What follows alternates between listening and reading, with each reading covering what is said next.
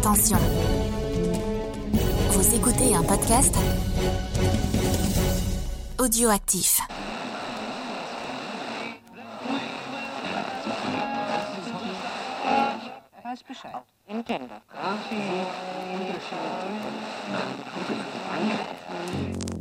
De temps en temps, nous recevons des lettres de lecteurs qui se demandent pourquoi il y a tant de moralisation dans nos comics. Ils se donnent beaucoup de mal pour souligner que les comics sont censés être des lectures d'évasion et rien de plus. Mais d'une manière ou d'une autre, je ne peux pas le voir de cette façon. Il me semble qu'une histoire sans message, si subliminale soit-il, est comme un homme sans âme. En fait, même la littérature la plus échappatoire de toutes, les contes de fées ou bien les légendes héroïques d'autrefois, contenaient des points de vue moraux et philosophiques. Aucun de nous ne vit dans le vide, aucun de nous n'est épargné par les événements quotidiens qui nous entourent, des événements qui façonnent nos histoires, tout comme ils façonnent nos vies. Bien sûr, nos histoires peuvent servir d'évasion. Mais ce n'est pas parce que quelque chose est fun qu'il faille pour autant déroger son cerveau pendant que nous lisons. Excelsior. Nous sommes en 1970 et c'est dans les pages de The Avengers numéro 74 que Stan Lee s'est dit qu'il était temps de répondre à tous ceux qui reprochaient à Marvel d'utiliser ses comics pour faire passer des messages politiques ou d'influencer la jeunesse avec des messages progressistes. Le parcours des super-héros non traditionnels, qu'ils soient issus de minorités raciales, sexuelles ou culturelles, a été long et sinueux. Dans les années 40 ou 50, les minorités ethniques étaient réduites à des méchants racialement stéréotypés. Il faut attendre 1966 et le numéro de Fantastic Four numéro 52 pour voir apparaître un super-héros sans stéréotype racial, T'Challa, le roi africain du Wakanda. Entre les années 1970 et aujourd'hui, les nombreuses introductions de personnages issus de minorités par Marvel et DC ont été soit influencées par les tendances de la culture pop, soit créées dans un souci de diversité, avec plus ou moins de réussite. L'incorporation de thèmes LGBT par Marvel et DC Comics a pris beaucoup de temps également. Dans les années 80, pendant le mandat de Jim Shooter, Marvel avait carrément une politique pas de gay dans l'univers Marvel. Et dans les années 90, toutes les séries mettant l'accent sur les personnages gays en solo devaient porter un sticker pour adultes seulement. North Star de la série Alpha Flight est le premier personnage gay majeur créé par Marvel Comics. Et bien que son créateur John Byrne ait dit que North Star devait être gay depuis sa création en 1979, il faudra attendre le numéro 106 de la série en 1992 pour que la sexualité du héros soit révélée. Dans cette émission, on va parler d'épisodes uniques, qu'ils soient mythiques ou méconnus, adorer ou détester et essayer d'expliquer pourquoi ils sont importants dans l'industrie du comics. Je suis Greg Pigeon et pour m'accompagner, il fait partie de la minorité des podcasteurs bourguignons, Spades. Bonjour, comment on va? Salut Space, t'as un petit problème de micro? Oui, un petit peu. Faut dire que mon monologue était un peu long. Mais je me suis endormi. Allez, mais ça fait bizarre d'être invité dans un podcast de gauchistes. C'est ça. Alors vous l'aurez compris, aujourd'hui on va parler de comics mettant en scène des personnages euh, soit féminins, soit issus de la diversité. Et on va commencer avec notre sélection. Je rappelle les règles. Un comics DC, un comics Marvel, un titre, un dé chacun. Et c'est parti et on attaque avec bah, ce que tu veux. Tu commences. Bon, DC, tranquillement, vu que c'était le numéro auquel tu t'attendais le plus de ma part. C'est clair, vas-y. Donc, sans surprise, hein, pour toi, euh, j'ai choisi donc Birds of Prey euh, numéro 8. Pourquoi spécifiquement ce numéro? Bah, Parce que déjà à cause d'Oracle, tu sais ce qu'elle représente pour moi? Tout à fait. Pour moi, Batgirl, c'est pas qu'un personnage féminin, c'est aussi un personnage handicapé. C'est le seul personnage majeur handicapé qui n'a rien pour compenser euh, son handicap. On prend Daredevil qui est aveugle, lui il a des super sens. Et tous les super-héros que, qui ont des handicaps, en fait, ont un truc pour compenser. Elle, le seul truc qu'elle a, c'est un, un cerveau absolument extraordinaire et une volonté de faire. Bon, on va le dire ouvertement, euh, j'ai fait partie de la communauté des, des personnes euh, handicapées. Je m'en suis sorti, ça veut pas dire que je vais pas y retourner euh, un jour ou l'autre. Et forcément, Oracle, j'ai une vraie résonance avec ce personnage-là. Et ce numéro, en fait, le numéro 8 de Birds of Prey, la raison pour laquelle je l'ai choisi, c'est parce qu'il pointe exactement quelque chose de, de particulier qui est difficile à, à appréhender par les valides. C'est la difficulté qu'ont les handicapés à créer une relation amoureuse. Donc en fait, cet épisode, il va mettre en scène euh, le meilleur amant de, Barbara Gordon, donc euh, euh, Dick Grayson, alias Nightwing, qui à ce moment-là donc euh, ne comprend plus trop où est sa place euh, auprès de, de Barbara Gordon. Et se remémore en fait leur dernier leur dernier rendez-vous qui était un rendez-vous au cirque Ali dont il est le propriétaire et euh, où ses parents à lui sont morts. Et un rendez-vous euh, tout ce qu'il a de plus romantique Je, je pense que tu es d'accord avec moi là-dessus. Alors, euh, au départ, non, hein, elle insiste bien sur le fait que justement, ça ne doit pas être un rendez-vous romantique. Mais Elle ça a beau assister, mais ça, ça ressemble quand même tellement, quoi. les choses se passant tellement bien. euh, Voilà, il manque que, que la boîte de chocolat en forme de cœur euh, pour que pour vraiment avoir le cliché euh, jusqu'au bout. Et en fait, il va lui euh, Nightwing va lui offrir en cadeau euh, un dernier moment de vol, euh, puisqu'elle n'est plus Batgirl, elle n'a plus l'occasion de de voler de toi en toi comme elle le faisait avant. Et il va lui C'est ce qu'elle lui, elle lui dit d'ailleurs, Ouais. c'est ce qui lui manque le plus. hein. Ouais. Et, euh, et le, le truc, c'est qu'il va lui offrir donc un- une séquence de, de haute voltige. En fait, il a du mal à comprendre sa place et il a du mal à comprendre le rejet que, que Barbara Gordon vis-à-vis de lui. Mm. En fait, le, le truc, c'est que Barbara Gordon euh, a du mal à l'expliquer. Pourtant, elle l'explique dans, le- dans cet épisode. C'est que tout simplement, elle veut être un fardeau pour personne. Et elle l'explique d'ailleurs très bien à la fin de l'épisode quand elle dit c'est pour ça que j'ai pas de poignée sur mon fauteuil. Je veux que je veux que personne ne me pousse. Voilà. Et, et- et en fait, le, le truc, c'est que quand tu as un handicap, t'es tellement habitué à ce que tout le monde te voit de manière comme un être pathétique Mhm. que t'as une, une véritable réaction de rejet vis-à-vis des gens qui essaient de, de se comporter comme il faut avec toi parce qu'ils savent pas ils savent pas faire en fait. C'est ça. Moi tu, tu vois mon handicap moi c'était un handicap un handicap visuel, j'étais malvoyant donc j'ai subi deux grèves de cornée pour euh, pa- pallier à ça et euh, le- truc tu peux pas savoir le nombre de personnes qui te chopent le bras sans te prévenir pour essayer de t'aider à traverser la rue mais c'est un coup à se prendre des coups dans la gueule quoi faut éviter de faire ça et le, le truc de, de Barbara, c'est vraiment ça. C'est quelqu'un qui veut être indépendant et qui a du mal à accepter la, la main tendue. Et euh, c'est un épisode que je trouve absolument brillant, qui a été écrit donc euh, par euh, Chuck Dixon. Graphiquement, bah c'est les années 90, hein, ça date de 99, donc c'est Greg, Land qui est au. Eh ben c'est pas si mal pour du Greg Land. Non, non, c'est c'est à peu près ce que dire. C'est euh, donc du c'est Greg Land qui est, qui est au dessin et vraiment on sent la patte 90. et J'ai ouais, toujours pour un problème avec la colorisation des, des comics de l'époque, mais en dehors de ça, je trouve que le dessin est plutôt beau. Le, c'est pas mal. Hein. Ah, Il y, a, il y a deux trois deux trois pages qui sont absolument sublimes, notamment les pages de, de voltige. Euh, là, Greg Land euh, rend les visages hyper expressifs. Et au final, t'aurais même pas besoin des des bulles de dialogue pour comprendre la relation et le, le plaisir qui se joue entre euh, Nightwing et euh, et Oracle. C'est, c'est, euh, je suis, je suis vraiment content que tu aies choisi ce numéro parce que c'est, c'est vraiment l'exemple typique de comics que euh, dont je voulais traiter quand j'ai choisi le, le thème de cette émission. C'est, un épisode qui est feel good. Ouais. Euh, on, en- on en sort avec la banane et en même temps il fait passer plein de choses. Mm.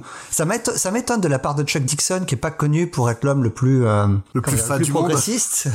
voilà, il est, il est pas très fin comme tu le dis. Et cet épisode au contraire l'est, vraiment. Il montre euh, le, le désarroi que, que ressent Nightwing euh, vraiment très bien. Et il, il ne comprend pas Barbara et en même temps il il l'aime vraiment beaucoup et il veut tout faire pour qu'elle ait un vrai beau moment avec lui. Et c'est un, chouette, c'est un chouette passage. Mais surtout, en fait, le truc, c'est qu'il faut pas oublier que Barbara a été détruite par euh, pendant Killing Joke pour la simple et bonne raison que le staff éditorial avait strictement rien à foutre du personnage de Barbara Gordon. Mhm. et qu'en fait toute la phase Oracle ça a été une euh, reconstruction du personnage où en fait les auteurs ont fait non il est hors de question que ce personnage qu'on aime disparaisse comme ça dans, dans le néant. Et ils, ils ont été obligés de le reconstruire. Et tout ça se sent en fait euh, dans, dans cet épisode.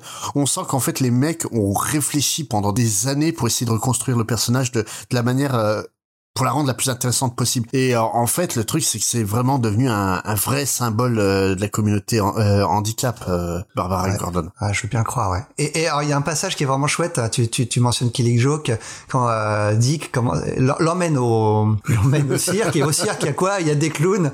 Et, et, et Barbara rit, plaisante. Et comme souvent, les personnes handicapées, elles pla- plaisantent de son handicap Ouais. et de ce qui lui arrivé. hein. Ouais. Et c'est un, un chouette moment aussi dans, le- dans le comics. Ah, il, il sait plus trop où se foutre. c'est ça. c'est assez drôle. Et toi, tu as choisi un épisode beaucoup plus vieux, qui, Euh, ouais. m'a été un peu difficile, quoi, on va dire. Ah, tu trouves que c'était difficile? Moi, moi, j'ai pas eu trop de problèmes. Il est un peu, ça- c'est un peu long, oui, effectivement. Ah, il- date de il- 1969. Ouais, il est verbeux, hein, quoi. Un petit peu. Alors j'ai choisi le Wonder Woman 178, scénarisé par Denis O'Neill et dessiné par Max Sekowski. Alors j'ai trouvé intéressant de choisir ce numéro. Alors déjà, on a, on a cet épisode sur les minorités, c'est un, épisode qui met en scène une femme. Donc évidemment, les femmes ne sont pas de la minorité, mais dans les comics, et factuellement, les femmes sont sous-représentées. Mm. Euh, c'est pour ça que j'ai choisi ce numéro. Et j'ai choisi ce numéro en particulier parce qu'il est controversé. Euh, donc avant d'expliquer pourquoi, je vais, je vais dire de quoi ça parle. Hein. Donc euh, l'épisode commence avec le Steve Trevor qui est accusé à tort et reconnu coupable du meurtre d'un homme qui a eu l'outrecuidance d'insulter Wonder Woman et donc Steve Trevor lui a donné un coup de poing. Sauf que cet homme est retrouvé mort quelques temps après. Sauf que évidemment Steve est innocent et pour retrouver la personne capable de l'innocenter, euh, Diana doit se déguiser et s'infiltrer au sein de la jeunesse hippie. Elle va retrouver la femme et arrêter le vrai coupable. Euh, voilà, Trevor va être libéré et il admet à Wonder Woman qu'il a été impressionné par le travail qu'elle a accompli en tant qu'espionne. Et dans une scène finale que j'ai trouvé assez surréaliste, Diana, elle, est, elle, est, euh, elle, est, elle, a peur que, que Steve se désintéresse d'elle. Elle se dit, il va falloir que j'envisage un changement complet de, personnalité et de garde-robe. Alors, donc là, il faut replacer le comics dans son contexte. On est en 1969 et Dennis O'Neill devient scénariste sur Wonder Woman. Donc là, c'est le premier numéro qu'il scénarise. Et à l'époque, il est déjà connu pour être un auteur avant-gardiste sur les questions sociétales. Euh, un peu à l'image d'un Stanley. Mm. Il aime bien euh, tout ce qui est traiter les idéaux moraux ou politiques. Euh, d'ailleurs, c'est ce qui va faire sa marque de fabrique dans la, dans la décennie, hein, parce qu'on a déjà parlé de, de, son Green Lantern, Green Arrow avec Neil Adams, mm. euh, qui traitait des luttes de classe et, et, et raciales. Et euh, toujours avec Neil Adams, il va aussi intégrer le, le, problème écologique avec la création du, du personnage de Ra's al Ghul. Mais en, en 69, pour Dennis O'Neill, il, a dans l'idée de moderniser Wonder Woman. le personnage a déjà plus de 30 ans à cette époque-là et euh, il, faut, euh, pour lui, il faut lui donner un petit coup de balai. D'ailleurs, dans cet épisode-là, on est un peu à mi-chemin entre ce qu'elle était encore et ce qu'elle va devenir, et on sent effectivement que c'est un peu le traitement de Wonder Woman est un peu vieillot. Hein. D'ailleurs, rien que son rapport avec Steve est un peu bizarre, enfin un peu bizarre avec nos yeux d'aujourd'hui. Sauf que l'idée de transformer euh, Diana en, en, fille moderne de son époque, c'est pas son idée à lui, c'est l'idée de Max Sikowski, le dessinateur du titre. Et leur idée, donc, c'était d'encourager l'électrice à lutter pour l'indépendance. Et donc, ils ont dépouillé le personnage de ses pouvoirs, de son lasso et de ses bracelets, ainsi que son costume euh, rouge, blanc, bleu aux couleurs de l'Amérique, pour en faire une femme active et intelligente et qui est également une super espionne. Qu'a priori, c'est plutôt une bonne idée. Euh, donc, il va donner un nouveau look à Diana. Et euh, donc tu m'as dit que t'as pas trop aimé cet épisode, en tout cas tu l'as trouvé verbeux. En tout cas les dessins, moi je les ai trouvés somptueux et hyper dynamiques. Ah, non, les, les dessins sont top. Euh, à part euh, le décor euh, de la boîte de nuit, franchement c'est des hippies, donc les, les mecs sont sous LSD. T'es sous LSD, t'as ça sur le mur, tu fais un bad trip direct. Hein.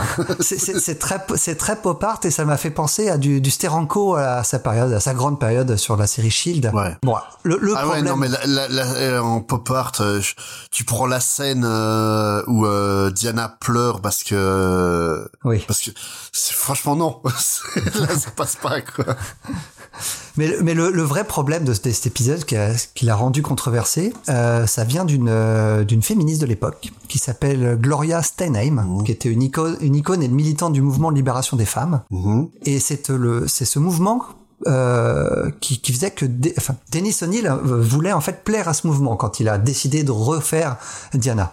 Et il s'est complètement planté euh, au contraire en fait elles lui sont tombées dessus parce que euh, donc la, cette Gloria Steinem a publié un article dans un magazine le, magazine Mrs en affirmant en fait que cette réinterprétation de Wonder Man était au contraire anti-féministe. Alors qu'est-ce qu'elle lui reproche? Première chose, c'est de lui avoir retiré ses pouvoirs. Euh, parce que une fois que euh, Diana n'est plus Wonder Woman, elle devient une femme impuissante qui apprend les arts martiaux auprès de Hai Ching, un homme. Alors, alors que tant qu'elle est en, en, tant que Wonder Woman, elle était plus forte que les hommes. Elle était mieux que les hommes, elle venait d'une société épargnée par les guerres des hommes. En supprimant ses avantages et ses, et ses traits d'Amazon, ils ont atténué l'impact du personnage, la réduisant de déesse à une fille moyenne vivant dans un monde d'hommes. Ah, alors on peut en penser ce qu'on veut hein, de ce que dit euh, Steinham. Euh, moi je trouve que cette réaction un peu exagérée euh, et Denis O'Neill avait vraiment, il pensait vraiment à bien quand il a. Ah oui, il voulait, non, mais entre, il voulait... entre l'intention et l'exécution. C'est ça. Le problème, c'est qu'il s'est planté et que O'Neill regrette hein, jusqu'à la fin de sa vie, il a regretté son travail sur Wonder Woman. Ça a bien marché à l'époque. Hein. Mmh. Non, mais le, le run euh, est plutôt plaisant à lire. Hein, euh, toute cette partie de Wonder Woman. Je suis d'ailleurs étonné que pour euh, Wonder Woman 84, il soit pas un peu basé sur cette période aussi. Ça aurait été d'autant plus intéressant qu'avec un regard d'une femme à la réalisation, ça aurait pu gommer les défauts qu'avait installé euh, Dennis O'Neill. Mais là, tu vois, euh, autant euh, Chuck Dixon, en écrivant un, un handicapé, réussit à, à, se glisser dans les souliers de, de Barbara Gordon, autant là, Dennis O'Neill, problème, c'est qu'il il, il, échoue. Ouais. il continue en fait, notamment dans cet épisode, à faire passer de. En fait, il fait passer Diana pour une pauvre petite femme, quoi. Et alors, euh, pour la petite histoire, Qui ne vit que pour plaire pour son, euh, que pour Voilà. plaire à son homme. Clairement, clairement, la dernière page, elle est gênante de ce c'est vue-là. c'est limite euh, I Love Lucy mais version Wonder Woman, quoi. C'est ça. Et euh, pour la petite anecdote en fait pour cet épisode, donc tu m'as dans le conducteur, tu m'as mis qu'on euh, qu'on lisait Wonder Woman euh, numéro 178. Dans le doute, j'ai donc lu cet épisode et celui du volume 2 donc qui date des années 90. Ouais, signé Phil Jiménez. Ouais.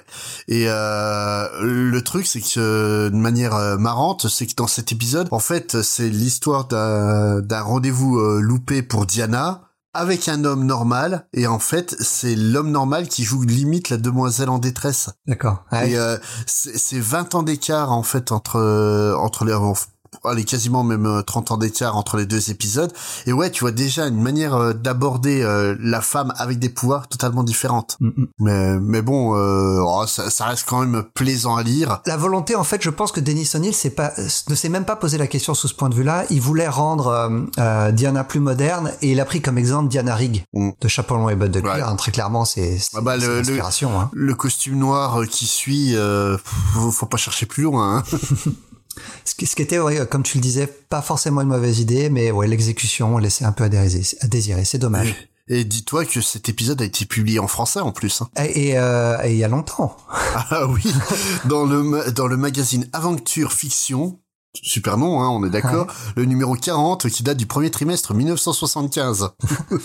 mais je crois qu'il est jamais ressorti depuis. Euh, à ma connaissance, non. Et puis bien sûr, on n'en a pas parlé pour Birds of Prey, mais malheureusement, c'est encore inédit en France. Et, et en VO, si vous voulez lire cette histoire, euh, DC a sorti l'an dernier un bel omnibus de tout le run euh, de cette époque, c'est quatre ans. Euh, ce Denis, Denis O'Neill a, a donc réinterprété Wonder Woman. Euh, Ça vaut, ça vaut ce que ça vaut. C'est plus pour le côté historique. je dirais. Oui, tout à fait. Est-ce qu'on n'enchaînerait pas avec Marvel? Bah pourquoi pas? Donc pour Marvel, au début, j'ai hésité aussi sur le titre. Ouais. La logique, ça aurait été parler de Alpha Flight numéro 106, mais tu l'as fait toi-même. euh, Ouais, Dans l'intro. Et puis, euh, en fait, Alpha Flight 106, comme tu le, le dis, c'est la la première fois en fait que North Star, donc Vega en français, fait son coming out. Il avoue être homosexuel euh, et il le jette à la face du monde. Donc ça date de 92 et euh, donc le titre que j'ai choisi date aussi de cette période-là. C'est un titre qui est très peu connu, qui s'appelle Darkhold. Et pourquoi j'ai choisi ça? Bah tout simplement parce que c'est la première série où le où le personnage principal est ouvertement gay. Euh, Autant euh, North Star, euh, euh, oui, c'est le premier personnage qui fait son coming out, mais ça ne reste qu'un personnage parmi tant d'autres dans le Alpha Flight. Là, Darkhold, donc Vanessa Montesi, l'héroïne, est lesbienne et c'est la, la première fois qu'une qu'un protagoniste principal l'est réellement. Donc qu'est-ce que ça raconte Darkhold? Bah, vous avez vu vous avez vu Buffy? Bah pareil. Oui, c'est vrai, c'est ça. De- donc en fait, Vanessa Montesi est une jeune et jolie euh, étudiante en médecine euh, qui fait son son internat euh, à, à Rome, mais elle a des petits secrets de famille, notamment le fait que son père est un curé, ce qui est pas courant hein, déjà à la base. Et, et en fait, elle est euh, l'héritière d'une euh, d'une famille qui est là pour euh, contrer euh, le Dark Hold, donc un mouvement euh, maléfique créé par Lilith, la, la, la première femme. Et euh, tout ça parce qu'il existe un bouquin indestructible, mais tout le monde arrive à déchirer les pages et à les distribuer aux quatre coins du monde. Ne revenons pas sur ce point de détail.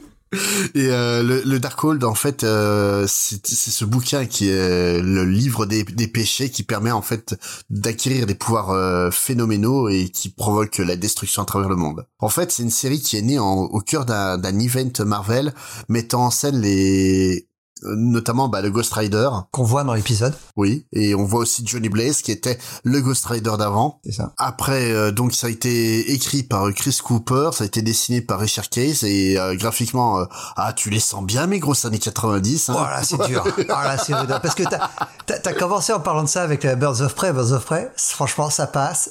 Là, ouah, faut s'accrocher, quoi. Ah, tu les sens bien mes grosses années 90. hein. Ah ouais, franchement, a- Remarque d'un côté pour le le bonhomme dégueulasse faire de terre, ça, ça colle quoi. Ah ouais, alors franchement, il y, a- il y a certaines scènes, c'est difficile à comprendre ce qui se passe tellement Ah c'est ouais, l'air. ah ouais, et puis euh, puis l'ancrage à la truelle. euh, Ah ouais, c'est dur. Et l'histoire est un peu complexe en plus parce que tu l'as dit, ce numéro arrive en plein milieu d'un event, donc c'est l'é- l'épisode 4 sur 6 euh, d'un event. Voilà, c'est à la fois une partie d'un event, mais c'est aussi à la fois C'est aussi vraiment- un numéro Ouais. C'est Ouais. une introduction d'un nouveau personnage parce que Vanessa, on n'en a jamais entendu parler avant. On la découvre, donc euh, elle est en train de bouffer au restaurant avec sa colocataire qu'on apprend plus, ouais. qu'on apprend plus tard dans la série que c'était son amante. Oui, c'est. Ah non, mais c'est dit euh, ouvertement par la suite. Hein. Et en fait, le, le truc, c'est que C'est pas le pas le cas dans cet épisode. Non, non. Dans cet épisode, c'est toujours ça, c'est colocataire. ouais. C'est comme Spiro et Fantasio, c'est des colocataires qui dorment dans la même chambre. c'est les clichés euh, de la lesbienne sont quand même bien sortis hein, pour la coloc. Hein. Euh, C'est euh, là aussi, ont été à la truelle sur les clichés. Mais, mais vraiment, en fait, c'est du Buffy-like à 100%, quoi. C'est une élue qui va sauver le monde parce que les forces du mal essayent de prendre le, le contrôle. Euh, par, euh, par la suite, ouais, donc, euh, on va découvrir euh, ses origines. On va découvrir, en fait, que, bah, le fait qu'elle est fille de curé, ça, et, et homosexuelle, ça pose vachement de problèmes à son père curé, quand même. non, c'est, euh, c'était une curiosité. J'avais, j'avais entendu parler de ce titre-là sans jamais le lire. Donc j'ai testé le numéro 1 puis j'ai lu le reste du run. C'est pas une série inoubliable mais le personnage est loin d'être inintéressant en fait. Bah écoute, pareil, alors moi ça fait euh, quelques temps maintenant que j'ai le TP à la maison, mais je l'avais encore pas lu. euh, Donc là j'ai lu le numéro 1, je vais lire la suite. C'est dans le c'est dans l'univers mys- mystique de Marvel Voilà. que j'aime bien. J'aime bien le personnage du Ghost Rider, donc euh, je ouais, je suis content de je suis content d'avoir d'avoir le tome et j'ai hâte de lire la suite. Non, franchement, c'est pas un truc inoubliable, hein, mais, mais le personnage, en fait, mériterait d'être euh, d'être plus développé et plus présent actuellement. Quoi, je pense surtout euh, actuellement avec une politique aussi ouverte, d'avoir un personnage, ça fait quand même, euh, bah maintenant, euh, près de plus de 30 ans qu'elle est euh, qu'elle est dans l'univers Marvel en tant que, que personnage homosexuel, ça ça pourrait servir euh, de modèle à- à- aux plus jeunes personnages euh, dans le milieu LGBT quoi. Mm. Et euh, ouais, c'est un peu dommage qu'on n'en entend plus beaucoup parler. Bon après ouais c'est vraiment euh, tu les sens bien les années 90 autant que ça autant au niveau graphique que scénaristique. Ouais, ouais, ouais, ça ça connaît de son époque, c'est Ouais. clair. Bon euh, bien sûr Inédit en VF, voilà évidemment.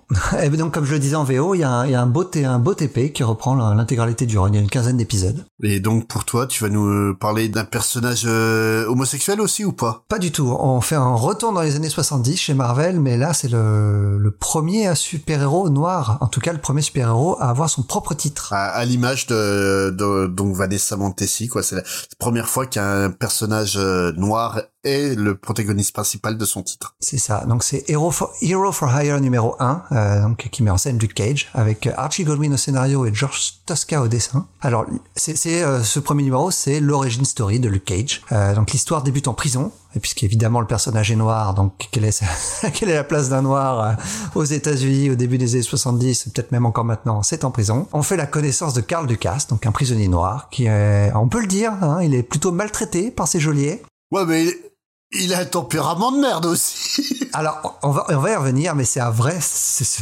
ce, ce- ce comic, c'est un- une série de clichés, de stéréotypes, parce que le noir est forcément brutal. Donc, Luke Cage ah bah ils ont vu Shaft euh, ils ont aimé hein. Ah oui, là, c'est ça. donc, on revient à Carl, parce que Carl n'est pas encore Luke Cage, et il explique au médecin de la prison que bien qu'il ne soit pas le citoyen le plus respectueux des lois, hein, ça c'est le moins qu'on puisse dire, on voit à travers un flashback qui prend quelques libertés avec la, avec La la loi. loi, ouais. Mais non, il est quand même accusé à tort. Il est en prison parce qu'il était accusé à tort de possession de cocaïne. Et en fait, il s'est fait avoir par son euh, par son meilleur ami, Mhm. qui l'a trahi parce qu'il voulait se débarrasser de lui pour devenir un, un dealer. Mhm. Et donc le médecin va offrir à Karl une possibilité euh, précoce de libération conditionnelle s'il accepte de devenir un cobaye pour une, ex- une expérience scientifique visant à rendre l'être humain plus résistant aux maladies. Évidemment, on est en prison, on a des noirs sous la main, quoi de mieux hein, que d'en servir comme cobaye? Bon, ça, ça fait Ouais, un- il y a un petit point de détail en fait euh, que j'aimerais bien qu'on m'explique un jour euh, dans l'univers Marvel. Mais il y a combien de, co- de copies erronées du, du sérum du super soldat? C'est ça. Parce que tout le monde en fait à sa sauce et fait n'importe quoi. Alors évidemment, ça va pas se passer comme prévu parce qu'il y a un des gardiens, euh, donc un, un des fameux gardiens bien racistes hein, qu'on a vu au début de l'épisode, qui va. Ah, il, euh, a- il aurait pu jouer le, le petit teigneux dans la ligne verte. Ouais, euh, c'est ça, c'est exactement, c'est exactement ça. hein. Et donc pendant l'expérience, il va toucher à la machine et Karl, donc l'expérience va mal se passer, mais Karl va, au final plutôt bien s'en sortir parce qu'il va y gagner une résistance accrue et une peau à l'épreuve des balles. Et grâce à ses nouveaux pouvoirs, il va réussir à s'échapper et il va devenir Luke Cage, donc Hero for Hire, un héros à embaucher. Alors, encore une fois, un petit peu de contexte.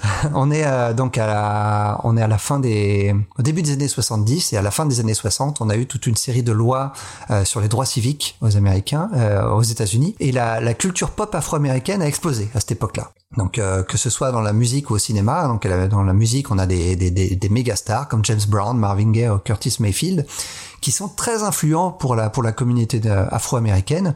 Et au cinéma, c'est la même chose. Euh, enfin, en tout cas, pour euh, en venant pour sur la musique, ces membres très influents appelaient ouvertement à résister à l'oppression. Et au cinéma, c'est la même chose avec les films de la black exploitation qui ont commencé à apparaître au début des années 70 et, euh, et qui ont été d'énormes succès auprès de la auprès de la communauté afro-américaine.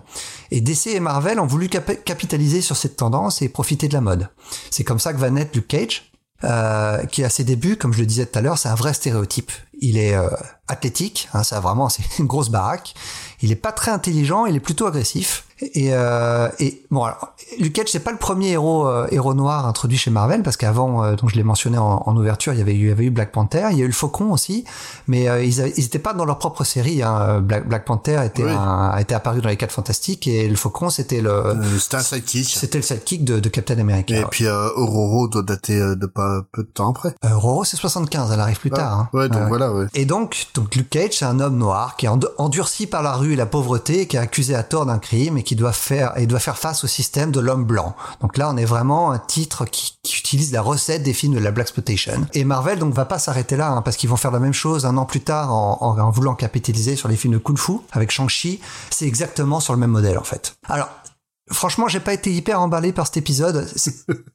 Mais il y a un truc qui me plaît dans cette origin story, je sais pas s'ils l'ont fait exprès, j'ai envie de penser que oui, mais ce qui est vraiment fort, je trouve, c'est qu'ils ont fait de sa faiblesse, en tout cas sa faiblesse euh, supposée à l'époque, sa couleur de peau, ils en ont fait sa force. Ouais. Parce que c'est c'est euh, Luke Cage, il est indestructible, il a une peau qui, qui lui permet de, de résister aux balles, de c'est ce qui lui permet de s'échapper de prison hein, grâce à sa super force et au fait que qu'il soit indestructible. Donc je, je sais pas s'ils l'ont fait exprès comme je le disais, mais euh, c'est c'est un des un, un, des trucs chouettes de ce comics là. Et à mon avis, je sais pas si ça a été le cas euh, à, à l'époque, comme la black exploitation, il joue sur le stéréotype de la communauté afro, afro-américaine, mais en même temps, euh, en tout cas pour les films, ça a donné un sentiment de fierté et de pouvoir à cette communauté qu'ils n'avaient pas ressorti auparavant. Euh, et peut-être que donner des super pouvoirs à un héros noir, c'était peut-être un premier pas pour une meilleure acceptation de la communauté. Bah, je pense en fait que le problème principal de cet épisode, c'est bah, comme pour, euh, que pour comme pour Darkhold, en fait, c'est que ça a été écrit par euh, par des hommes blancs. Bah, par, euh, par des hommes blancs, mais pas uniquement, mais par des hommes blancs qui avaient pas trop idée de ce qu'ils faisaient. Ouais. Ils ont juste copié des mouvements, euh, des mouvements qu'ils ont vus autour d'eux. Mais c'est un peu le problème de Dennis O'Neill aussi du coup. C'est autant le l'épisode de, de, Birds of Prey clairement euh, Chuck Dixon s'est vraiment mis dans les dans les chaussures des deux personnages autant de de l'homme blanc qui comprend pas la, la nature d'un handicapé mais il a essayé vraiment de réfléchir de l'autre côté que là en fait ouais c'est Luke Cage c'est Shaft. Il y a Oui. pas il y a pas à chercher plus loin mais Shaft ça a été fait par par la communauté euh, afro-américaine, euh, enfin pour la pour la communauté afro-américaine, et c'est fait vraiment avec un regard où eux ils ont vu ça en disant ouais voilà ça c'est un modèle à suivre.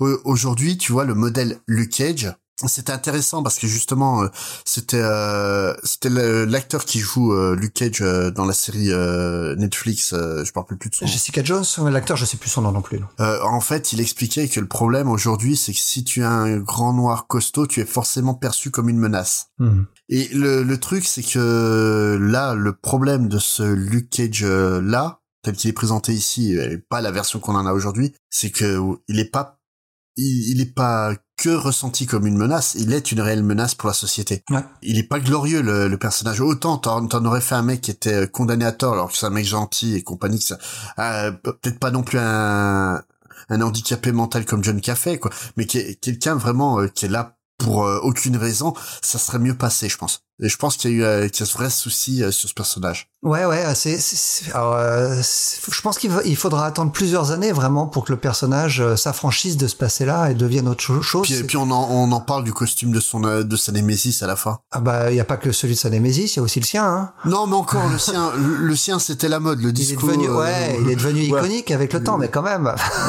Ouais, mais, ouais, mais c'était c'était dans l'air du temps. Donc pour ça, tandis que l'autre en, euh, en mode euh, je suis un cobra. Ouais, ouais. Ah non non. C'est non, euh, je veux bien les costumes en peau de serpent et compagnie, mais faut pas déconner quoi. Mais non non, euh, ouais, c'est- j'ai pris plaisir à relire cet épisode que j'avais déjà lu il y a quelques années. Mais Il se, il, se, il se lit bien, hein, mais euh, c'est vrai qu'il y a, il y a plein de choses problématiques avec nos yeux d'aujourd'hui. Mais mais c'est c'est marrant justement en VF euh, cet épisode bon on le trouve euh, dans dans une intégrale euh, Luke Cage euh, donc euh, 1972 et 73 qui a sorti Panini euh, en en 2018 mais surtout en fait la série euh, Luke Cage elle a été euh, publiée à l'époque dans une euh, revue un peu dans le style aventure fiction euh, comme on parlait tout à l'heure le, le truc c'est qu'ils ont ils ont commencé directement au numéro 2 ils ont jamais euh, c'est marrant ça. Ouais, c'est à mon avis peut-être posé un peu des questions sur la, la qualité du, du numéro 1. Donc ça a été publié dans bah celle-là tu vas pas la voir venir hein, ça a été publié dans l'inattendu. Ah ouais. Ah ça je l'ai pas vu. Ah ouais. mais, mais voilà quoi. tu la- m'avais, tu m'avais prévenu avant l'épisode que t'aurais Ah, une blague sur le cage. Eh ouais, Voilà. ouais, celle-là, ah ouais, pas mal. Ah, non, mais il y a, Faut dire qu'on a- enregistre le 1er avril. Voilà. Mais faut et puis faut dire qu'il y avait plein de revues à cette époque-là dans les années 70 parce que ça date quand même de du premier trimestre 75. Euh, il y a tellement de revues qui publiaient des des BD euh, que c'était que c'était assez impressionnant quoi. Allez, on enchaîne et on conclut avec notre sélection 1D, avec ton titre, avec un personnage qui pue la classe. Voilà. Alors après le personnage handicapé, le euh, qui pue la classe, le personnage euh, lesbien qui pue la classe, mais dans une série un peu moins. Là, on a le personnage de couleur dans une série culte. Je pense Oui, que oui, on peut le même dire. si, oui. même si je suis pas spécialement fan de de la série, euh, enfin disons qu'elle m'a lassé hein, sur la longueur. La série, c'est une série qui est ouvertement culte à travers le monde. La série, c'est The Walking Dead, et le personnage, c'est nul autre que Michonne. Qui apparaît, euh, dans mon souvenir, elle apparaissait plus tard que ça dans la série, mais elle apparaît assez tôt au final parce que c'est l'épisode Euh, 19. 19, ouais. Ouais, c'est dans donc l'épisode 19 de The Walking Dead, donc euh, où on découvre euh, donc euh, que toute la petite équipe des survivants est bloquée dans une prison entourée par des morts vivants et puis s'engueulant à peu près pour la 172e fois. Ouais. En fait, c'est peut-être un peu pour ça qu'elle m'a lassé cette série. C'est ils vont s'enfermer dans un coin, ils s'engueulent, ils vont s'enfermer dans un autre coin, ils s'engueulent. Au bout d'un moment, la recette elle marchait plus trop sur moi. Et là, en fait, euh, se baladant à travers les routes, euh, on découvre Michonne, une noire américaine euh, armée d'un sabre, suivie par deux zombies sans bras et sans mâchoire inférieure. Comme ça, ils peuvent moins mordre. J'aime beaucoup la logique. En fait, elle est folle. Et euh, en fait, elle les, elle les tient en laisse pour se balader euh, au- entre les les, autres zombies parce que l'odeur de de ses compagnons, en fait. euh, le- leur font croire qu'elle aussi elle fait partie du clan on va dire C'est ça. et un, euh, Michonne euh, je trouve que c'est un personnage euh, qui est fou Incroyable, ouais. Oh, franchement le- quand tu lis les- cet épisode pour la première fois tu fais waouh la claque et le pire c'est qu'on te pose absolument rien sur le personnage Rien du tout. On sait pas d'où elle vient. On sait pas qui elle est. Je crois qu'elle, mais je me souviens même pas. Est-ce qu'elle est mention... Est-ce que son nom est mentionné dans cet épisode même pas, Je suis même pas sûr. pas. Ouais, c'est le, ça. seul, le seul truc qu'on sait, mais on n'est même pas sûr que ce soit la vérité euh, à ce moment-là, c'est que les deux zombies qui l'accompagnent, c'est son euh, petit ami et le meilleur ami de celui-ci, ce qui n'empêche pas de les décapiter. À la fin de l'épisode, ouais. Là, j'ai plus besoin de vous. Bim. Et j'aime beaucoup le, le- la phrase de Rick, elle va falloir qu'on la garde à l'œil. Ouais, un petit peu.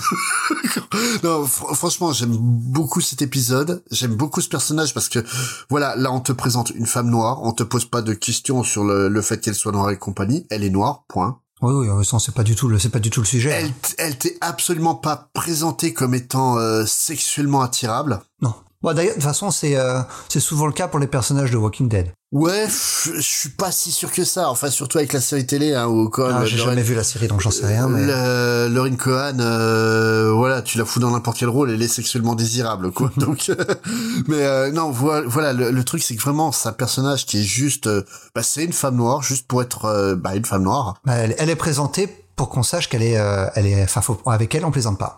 Voilà. Et, et vraiment, euh, c'est tu fais ouais j'ai envie d'en savoir plus quoi sur elle. hein. Vraiment, c'est euh, gros gros boulot de Robert Kirkman et de Charlie Adler. Ah, c'est- un des seuls personnages qui verra la série jusqu'au bout. En fait, Mhm. après, hein, euh, Ouais. elle fera euh, les 130 et, euh, non, euh, ça va jusqu'au quel numéro, euh, Walking Dead 190. Trop loin, trop Ah, loin, ouais. beaucoup trop loin. Elle va faire 170 épisodes, quelque chose comme ça. hein. Ouais, mais mais vraiment, ouais, c'est tu vois dans les reproches souvent de ceux qui sont euh, pas très fans de des minorités, on a ouais, mais il faut créer des nouveaux personnages euh, plutôt que de reprendre des vrais. Là, dans et on cite souvent Michonnet dans comme exemple. Le problème c'est que Michonnet, elle est dans une série qui vient quasiment de naître. Ouais. Euh, 19 épisodes, ça fait un an, un, un an et demi qu'elle existe la série quoi. C'est ça. Donc là, tu peux te permettre d'introduire un nouveau personnage dans une dans un univers Ma- Marvel, c'est beaucoup plus difficile. Sans, sans compter que dans le même épisode, Rick se débarrasse d'un autre personnage noir. Mhm, ouais. Dexter. ouais. Ouais. Euh, dans une séquence assez violente et assez inattendue. Hein. Oui, sur- bah surtout pour lui quoi. Ouais, c'est ça. Oh, je suis gentil. Waouh Franchement moyen, quoi. Mais euh, non, non, c'est euh, ouais, c'est un excellent épisode d'une série qui a marqué l'histoire du comics. Ah, clairement. Et ce personnage est devenu culte, ouais. très Ouais, et puis qui a, mar- puis qui- qui a marqué euh, ouais l'histoire de la pop culture en général quoi. Je pense que dans 20 ans on va voir euh, encore des des des mèmes sur euh, sur Walking Dead et puis qu'on aura encore des figurines Mission. Alors on va conclure avec un épisode avec un épisode d'une autre série culte. Mhm. Euh, une série qui n'est pas terminée, en tout cas officiellement. On croise les doigts pour que ce soit pas le cas parce que ça fait un moment qu'il y a leur hiatus maintenant. Ouais. C'est Saga avec l'épisode 31 sorti en 2015. Alors Saga c'est la série de Brian Kevon et Fiona Staples et c'est un space opéra qui raconte l'histoire de la vie de Hazel, une petite fille née de l'union de Alana et Marco, issue de deux espèces extraterrestres en guerre depuis des décennies. Alors l'une des espèces possède des ailes et l'autre possède des cornes. Et Hazel, elle, elle possède les deux et donc elle doit vivre cachée car sa simple existence est un danger pour les gouvernements des deux races en guerre et donc ces deux gouvernements la traquent. Et donc cet épisode 31, il se, dé- il se déroule trois ans après les événements de l'épisode 30, dans lequel Hazel a été séparée de ses parents et se retrouve en compagnie de sa grand-mère dans une espèce de, de planète prison. Euh, je sais pas d'ailleurs si c'est une planète ou si c'est pas... En tout cas, c'est une prison. Voilà. Et l'histoire commence au jardin d'enfants où Hazel et ses camarades de classe doivent exprimer par le dessin un moment traumatisant de leur vie. Alors pour Hazel, c'est pas ce qui manque. Euh, mais euh, les autres enfants non plus, donc ils dessinent tous des images de leur tragédie personnelle. Ah bah le le coup du bras. C'est euh, terrible. Hein. Euh, et Hazel, elle, elle n'arrive pas à dessiner, euh, à dessiner ce qui la traumatise, donc elle dessine un pied qui pète. Ça fait rire tout le monde évidemment. Et Hazel, elle a 4, 4 ans. Hein. euh, au moment de cet épisode. On verra par la suite que Hazel est en fait traumatisée parce qu'elle avait vu pendant la guerre et elle a du mal à exprimer ses émotions. Et euh, d'ailleurs, je pense que Vaughn utilise cette séquence et euh, l'ensemble de cet arc pour euh, nous faire réfléchir à ce qui se passe pour les enfants victimes de la guerre, où qu'ils soient. Et en plus, Hazel, elle a un secret. Donc, elle, elle, est- elle est, c'est une race mélangée. Et elle va faire la connaissance avec un autre personnage qui va devenir culte dans la série, le personnage de Petrichor. Alors, Petrichor, c'est un, c'est un personnage féminin, mais transsexuel, qui est elle aussi victime de préjugés quant à son apparence, euh, parce que, bah, oui, on la voit très clairement, elle est transsexuelle, hein, son apparition, euh, la première fois qu'on la voit, on la voit nue. Oui, on la subtilité de cette série m'étonnera toujours. Ah, ah, mais, mais Vaughn, il est là pour en- en- enfoncer les portes, hein. il est là pour... euh, Ah, ah ouais, non, bah euh, oui, puis il y va à coup de pied ça, dans la ouais. porte hein, directement. Alors Hazel, elle est confuse au début, euh, mais elle accepte très vite la réalité et elle place la, la conversation avec Petricor sur le ton de la découverte. Et euh, c'est ce qui va un peu plus tard l'inciter à révéler à son propre secret à son institutrice, mais on va voir que son institutrice ne va pas Ah, ça se passe pas bien. apprendre la révélation de la meilleure des façons. Mais bon, euh, j'ai choisi cet épisode pour pour Petricor. Donc, comme on l'a dit, c'est un personnage clairement transgenre. Rien de son anatomie ne nous est caché, et, mais c'est un personnage extraordinaire. Elle va éduquer Hazel et plaisanter sur sa transidentité dès le début. Et au fil des épisodes où elle va apparaître, elle va s'attacher à Hazel et elle va la comprendre. Parce que comme elle, elle est traquée, euh, Hazel, c'est pour son identi- identité biraciale, mais elle, elle est alors qu'elle, elle est rejetée pour son identité sexuelle. Bah oui et non, parce qu'en fait, Hazel a un comportement... euh, en fait, l'innocence de l'enfance Mhm. et euh, la discussion qu'il a avec elle, où justement Petricor lui dit, oui, mais bon, euh, malgré ça, il me considère comme un homme, et puis elle lui répond, bah non, il t'a enfermé dans une prison pour femmes, quoi. Ouais. Et euh, c'est dit avec toute la candeur de, et l'innocence des enfants, mais en fait, c'est, je crois justement euh, là que Petricor euh, bah, accepte euh, Hazel aussi, parce que elle, elle l'a accepté sans chercher à comprendre. Ouais. Et d'à côté, c'est peut-être ça aussi par rapport au, à toutes les mi- minorités. C'est peut-être qu'il y a un moment, faut, puis essayer de de comprendre, faut juste accepter quoi. le, le, truc c'est que Petricor c'est un personnage en plus qui est euh, elle-même pleine de, euh, euh, c'est un personnage complexe, elle est, elle est pleine, elle est pleine de contradictions et comme tu dis, elle est, elle est elle-même, elle a elle-même des préjugés quand vis-à-vis des, des, personnages possédant des ailes et, et son regard va changer au fur et à mesure des épisodes, elle va, elle va évoluer Ouais. Enfin, vraiment, moi j'adore ce personnage, mais comme comme beaucoup de personnages de, de la série Saga, hein, Brian Kevon est très très fort pour introduire de nouveaux personnages. Et c'est pas la première fois d'ailleurs qu'il avait introduit un personnage transsexuel, parce qu'il l'avait aussi, aussi fait dans la série Mystique chez Marvel. Mmh. Oui, tout à fait. Puis, puis même, hein, c'est quelqu'un qui, est, qui a toujours eu à cœur euh, la cause des minorités. Dans toutes ses séries. Ouais, c'est euh, que, ça, que ça soit euh, bah, Why the Last Man, hein, c'est quand même euh, en, en cri euh, féministe, il y a guère mieux quand même. Bah, pour moi, Saga, c'est vraiment là où il va encore plus loin. Ouais. Il... Bah, là, c'est vraiment il lâche les lâche les chevaux quoi. Ouais. C'est c'est il crache tout ce qu'il a et et ça passe sur sa casse. Moi, c'est une série que j'aime beaucoup comme tu dis, c'est rageant de de pas pouvoir de sortir. Ah ouais, bah ça fait plus de deux ans qu'on attend la suite là. En plus, ça s'est terminé sur un cliffhanger de fou. oui, mais comme comme chacune de ces périodes, hein, parce qu'en fait, il va il va faire un arc, prendre une pause, faire un arc, prendre une et là, ouais, non, arrête. bah, moi, j'ai aucun, j'ai aucun problème avec le fait qu'ils aient besoin de prendre des pauses. Euh... Non, moi non plus, mais, mais qu'il apporte des conclusions au moins euh, au, au moins temporaires, parce que chaque fois tu finis, mais non, non, non. Et là, ouais, comme tu dis, deux ans, ça fait beaucoup trop long. Et surtout qu'on n'a toujours pas de perspective de quand est-ce que la série va revenir. Mais bon, mm. on croise les doigts. En tout cas, si vous voulez lire cette série, euh, c'est très facile, euh, que ce soit en VO ou en VF. En VF, cet épisode était sorti dans l'épisode, dans le tome 6 mm. de la série, série sortie chez Urban Comics. Voilà. Et je pense qu'ils vont pas tarder à sortir des intégrales, si c'est pas déjà fait. En VO, en tout cas, il y a des, il y a des gros hardcovers et il y a des, même des compendiums. Il y a un compendium qui reprend l'ensemble de la série jusqu'à, jusqu'à aujourd'hui. Mais en français, je ne sais pas. Et donc, euh, bah, on va on va laisser nos auditeurs ici avec avec une bonne chanson. Ah, ah c'est toi qui choisi. Euh. oui, c'est ça, deux fois de suite. On va se quitter avec, je sais même plus le titre de la chanson. Small Town Boy. Oui, small, oui, du groupe Band Beat. Voilà. Euh, si, alors forcément vous connaissez cette chanson. Si vous ne savez pas de quoi elle parle, je vous invite à porter attention aux paroles. Euh, c'est l'histoire d'un jeune, d'un jeune homosexuel qui doit quitter sa ville, sa ville natale parce qu'il n'est plus accepté à cause de son identité. Voilà, c'est l'histoire de Jimmy Somerville, le chanteur du groupe, tout simplement, hein, c'est, qui, est, qui, est, très très engagé dans la cause homosexuelle euh, en Angleterre depuis la, les années 80. Bon bah on vous quitte là. Allez, à plus. À bientôt. Salut.